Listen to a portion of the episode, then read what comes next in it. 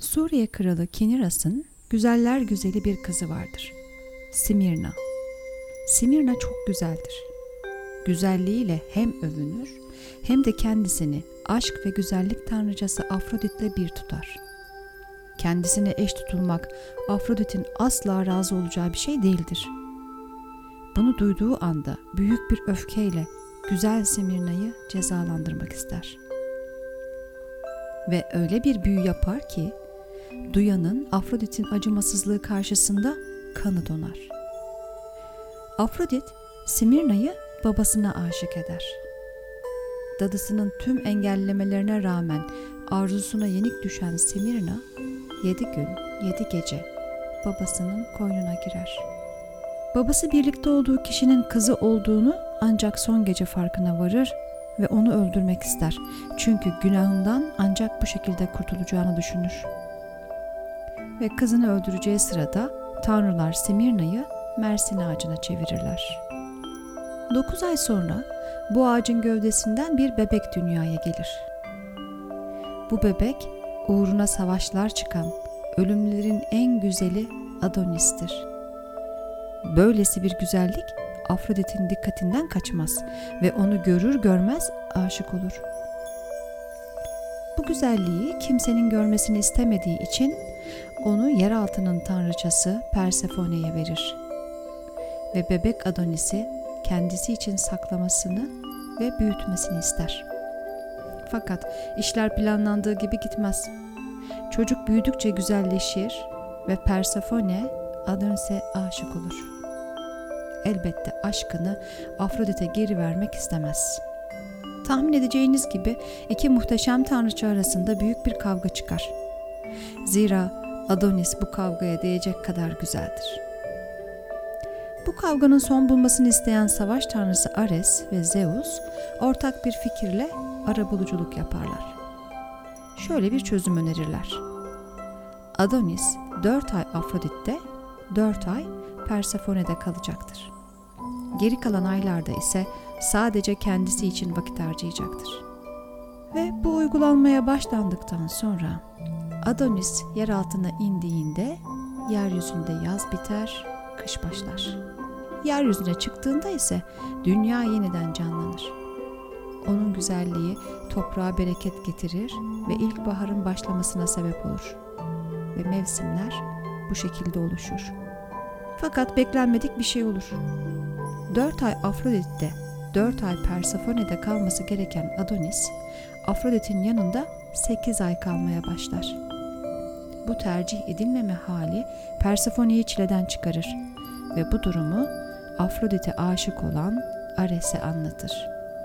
Adonis domuz avlamaya büyük bir tutkuyla bağlıdır. Yine bir gün avlanırken Ares domuz kılığına girer ve Adonis'e saldırır. Adonis orada yaşamını yitirir. Kanının aktığı yerde anemonlar kök salar. Adonis'in öldüğünü gören Afrodit büyük bir acıyla sevgilisine koşar. Ayağına batan güllerin dikenlerini aldırış etmez. Ve her zaman taşıdığı beyaz gülünü ayağından akan kanlar kırmızıya boyar. İşte bu yüzden kırmızı gül aşkın sembolüdür. Bir arkadaşımın başına gelmişti podcast serimizin bu bölümünde aşk ve güzellik tanrıçası Afrodit'i konuşacağız. Bundan önceki bölümlerde e, Ares'le aşk yaşayan sadakatsiz Afrodit'i, e, Psike ve Eros mitinde de anne ve kayınvalide olan Afrodit'i konuştuk. O halde Afrodit'e yakından bakmanın zamanı geldi. Afrodit e, babası Uranos'un oğlu Kronos tarafından kesilen penisinin denize saçılan ve dalgalarla köpüren spermlerinden doğar. Oldukça alışılmadık bir doğum şekli. Ve bir deniz kabuğu üzerinde Kıbrıs'ın Papos kıyılarında dişiliğinin tüm görkemiyle karaya çıkar. Denizden yani bilinç dışının derinliklerinden gelir. Ve bu nedenle deniz kabuğu sembolizmde dişiliği temsil eder. Bilinç dışındaki dişiliği, bilinç dışından kıyıya, bilince vuran dişiliği. Çekici bir gülümsemesi vardır ve aşk tanrıçasını Önce zerafet, cazibe ve arzu, sonra cilve, kışkırtma ve haz, en sonra da kıskançlık, aldatma ve acı duyguları takip eder. Bütün bunlar e, ona aynı zamanda yani kadına ruhsal karmaşıklığının zengin anlamını kazandırır ve Afrodit tüm kozmosun bütün güçlerini kendinde toplayan bir kadındır. Yani aslında tüm kadınlar gibi. Antik Yunanlılar e, Afrodit'i ikiye ayırırlar. Afrodit Urania ve Afrodit Pandemos. Ve Afrodit Urania e, ruha yönelik olanı yani göksel olanı ifade etmek e, ve sevgiyi fiziksel şehvetten ayırmak için kullanılır. Ve Platon'a göre e, Urania büyük olan ve annesi olmayandır. Yani bizim bildiğimiz Afrodit saf aşkın yüceliğini ve e, sevginin sonsuzluğunu temsil ettiği zamanlar Afrodit Urania olur. Ne zaman mesela Truva Savaşı'ndaki Afrodit gibi, savaşı çıkaran Paris ve Helen'in aşkını destekleyen Afrodit gibi. Ve o savaşta yine göksel Afrodit yani Afrodit Uranya'dır. Afrodit Pandemos ise şehvetli zevklerin tanrıçasıdır. Daha önceki bölümlerden hatırlarsınız. Kocası Hephaistos'u savaş tanrısı Ares ile aldatmıştı. İşte o zaman Afrodit Pandemos olmuştu. Yine bu bölümdeki çılgınca aşık olduğu Adonis'i Persephone'den kıskandığında da yine trajik sonuçlara yol açan Pandemos'tu. Böyle zamanlarda iki isim alır. Anosya yani zalim, androponos yani erkek korkutan. Aslında tüm bunlar kadın arketipinin farklı görünümleridir. E, Jung arketipleri bir kristale benzetir. Yani arketipin e, tek bir yönü yoktur, pek çok farklı yönü vardır ve bu da kristaldeki farklı eksenler gibidir. Kadın arketipinin kristaline baktığımızda böyle bir ekseni acımasız zalim kadın, bir ekseni erkeği hadım eden zalim kadın e, ve güçsüz bırakan kadın, e, bir diğer ekseni anne olan, bakım veren, şefkatli kadın. E, ve Afrodit'i kadın arketipinin her ekseniyle görebiliyoruz tüm mitlere baktığımızda. Örneğin öfkelendiğinde düşmanlarını düşkünlük ve sapkınlıkla cezalandıracak kadar acımasız ve zalimdir. Bu mitte de dinlediğiniz bu mitte de güzelliğiyle kendisine eş koşulan, kendisine eş koşan Semirna'yı çok acımasızca ve sapkınlıkla cezalandırmıştı. Aynı şekilde daha önceki bölümlerdeki Pisike'ye de bir düşküne aşık olma cezası vermişti. Fakat bu ceza kendi oğlu Eros tarafından bozulmuştu. Ve Afrodit daima dikkat çekmek, ilgi merkezi olmak zorundadır. Yani ölümlerin dünyasında da Olimpos'ta da sadece tanrıça olarak salınması ona yetmez. Arabasını böyle beyaz güvercin sürüleri çeker ve e, ona parıltı ve ihtişam anlamına gelen karitler, zaman ve uyum anlamına gelen horalar, Himeros yani torunu Arzu ve oğlu Eros eşlik eder. Yani kalabalık bir güruhla gezer. Ve bu tanrıçanın şölen alayını ise apate, ayartma, peito, aldatma ve patos, acı. Hiçbir zaman yalnız bırakmaz. E, Platon Şölen kitabında Göksel Afrodit'in ana karnından doğmadığı yani göğün kızı olduğu ama daha sonra gelenin ise Zeus'la Dione'nin kızı olduğundan söz eder. Platon'a göre e, bu Afrodit orta malıdır. Yani pandemos, halka ait, avam. Ve elbette antik Yunan'ın dualite dünyasında keskin bir şekilde ayırdığı tanrılar ve insanlar için iki ayrı aşk tanrıçası olması da kaçınılmazdır. Biri insanlar için, biri tanrılar için. E, Olimpos'tan yeryüzüne, yani ölümler dünyasına indiğimizde bu durum nasıl yaşanır?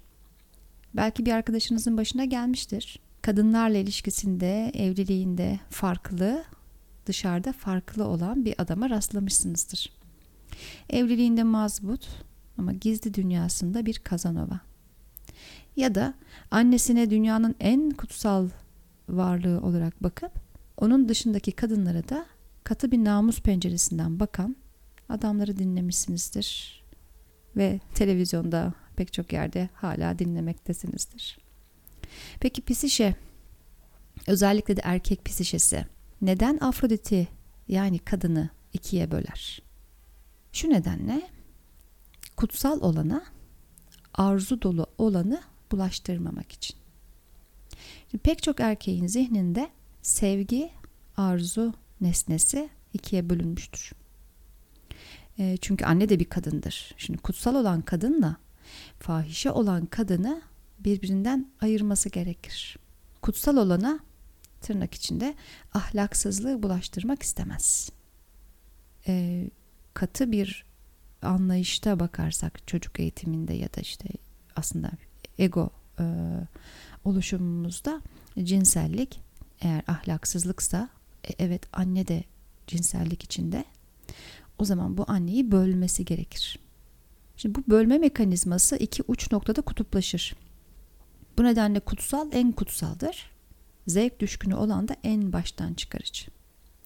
Şimdi erkek psişesi kadını bu denli uçlarda tutarak iki kutuba ayırdığında ilişkisel ve cinsel pek çok sorun yaşamaya başlar. Karısının arzu nesnesi yapamaz. Fahişelere ya da kaçamaklara ihtiyaç duyar. Ve böylece karısı kutsal anne olarak kalmaya devam eder. E, fahişe olan kadın ise dışarıda kalmıştır. Afrodit kadın doğasına ait bir arketip olarak peki bir kadını ele geçirdiğinde ne olur? Çok korkutucu bir hal alabilir. Bazen de bu öfkeli patlayışları çok akıllıcadır. Bu çok önemli ve değerli bir özelliktir aslında. Çünkü kişisel gelişime hizmet eder. E, Afrodit arketipi e, korkunç gücünü çevresindekilerin gelişimi için kullanabilir.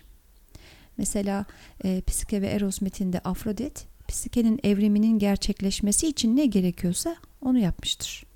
Psike'yi bilinç dışına çeker, verdiği zor, zor görevlerle e, bilinç dışında onu yeni bir yaşama zorlar. Ve Afrodit geliniyle karşı karşıya geldiğinde de kıskançlaşır, rekabetçi olur ve her fırsatta Psike'yi engellemeye çalışır. Genç bir kadın için kayınvalidesinin kişiliğiyle karşı karşıya kalmak kadın olgunluğuna erişmenin en önemli yollarından biridir der Robert Johnson. Belki bu birilerimizin kulağına küpe olabilir. Genç bir kadın için kayınvalidesinin kişiliğiyle karşı karşıya kalmak kadın olgunluğuna erişmenin en önemli yollarından biridir.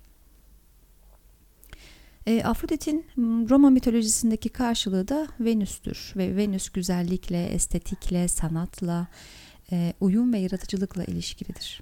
Kendimize, evimize ya da dünyaya güzellik ve iyilik getirdiğimizde bir Venüs coşkusu yaşarız. E, Afrodit arketipiyle uyumlu bir ilişki geliştirdiğimizde içimizde bizi genişleten ve zenginleştiren bir duygu hissederiz. Eğer Afrodit arketipi bir kadının içinde aktive olup da kadın onu bir gölge olarak tutarsa ne olur? Yani ortaya çıkarmazsa, kullanmazsa, kabullenmezse. Femme fatal yani ölümcül dişi olur. Ve partnerini cinsellik aracılığıyla elinde tutan, sevgiyi cinsellikle karıştıran bir kadına dönüşür. Ve partneri sadece bu sebeple bile ayrılamaz ondan.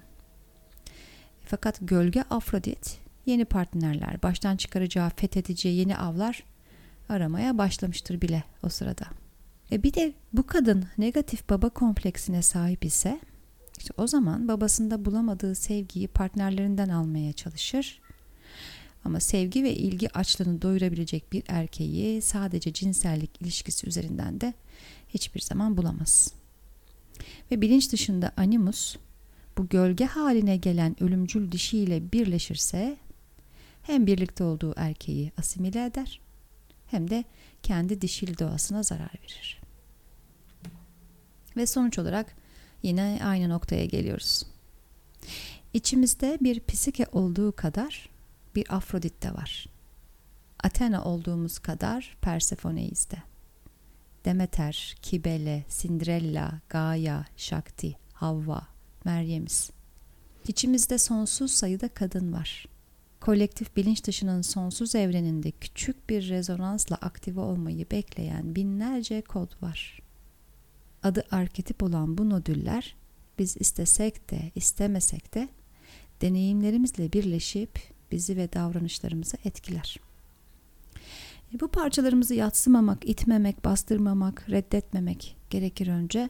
Sonra da fark etmek, kabul etmek, anlamak, almak, uyumlanmak, işbirliği yapmak. Renk paletinden sadece üç ana rengi seçmek, hatta onlardan sadece biri olduğuna inanıp renk tayfındaki tüm ara renkleri ve karışımları reddetmek gülünç değil de nedir? Biz yeniden Afrodit'e dönelim. Aşkla beraber ihanetle doğmuş. İhanetle beraber kıskançlık. Kıskanmış Simirna'yı Afrodit, laneti üzerine olmuş. Aşkla beraber ihanetle doğmuş. İhanetle beraber kıskançlık. Yeryüzünde mücadele bundan sonra başlamış.''